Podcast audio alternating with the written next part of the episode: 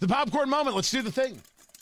It's a story you need to hear to believe, then grab your popcorn because there is more. Representative Jim Clyburn, Congressman South Carolina, with a fantastic one two punch today you're going to love. First, the filibuster.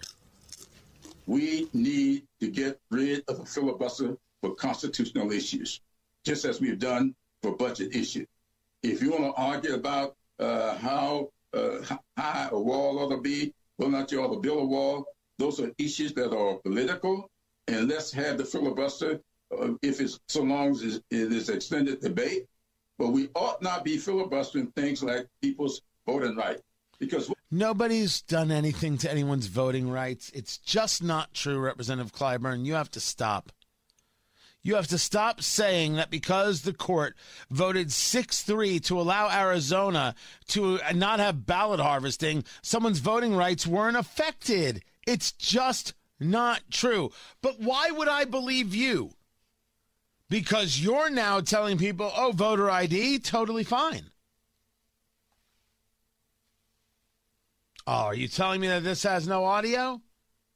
You're telling me that my one clip totally failed me? Son of a gun. Jim Clyburn saying that I don't know of a single person who's against voter ID law. Well, that's not true. You were against voter ID laws. You were against voter ID laws. You know it, I know it, we know it, everybody knows it. Why are you sitting all of a sudden now it's fine? It's just like Stacey Abrams. Voter ID laws are racist and oppressive, and then America said, You're crazy, they're fine. Now you're like, Oh, yeah, we were always down with voter ID laws. His quote is, But we don't want you to tell me that my idea is no good.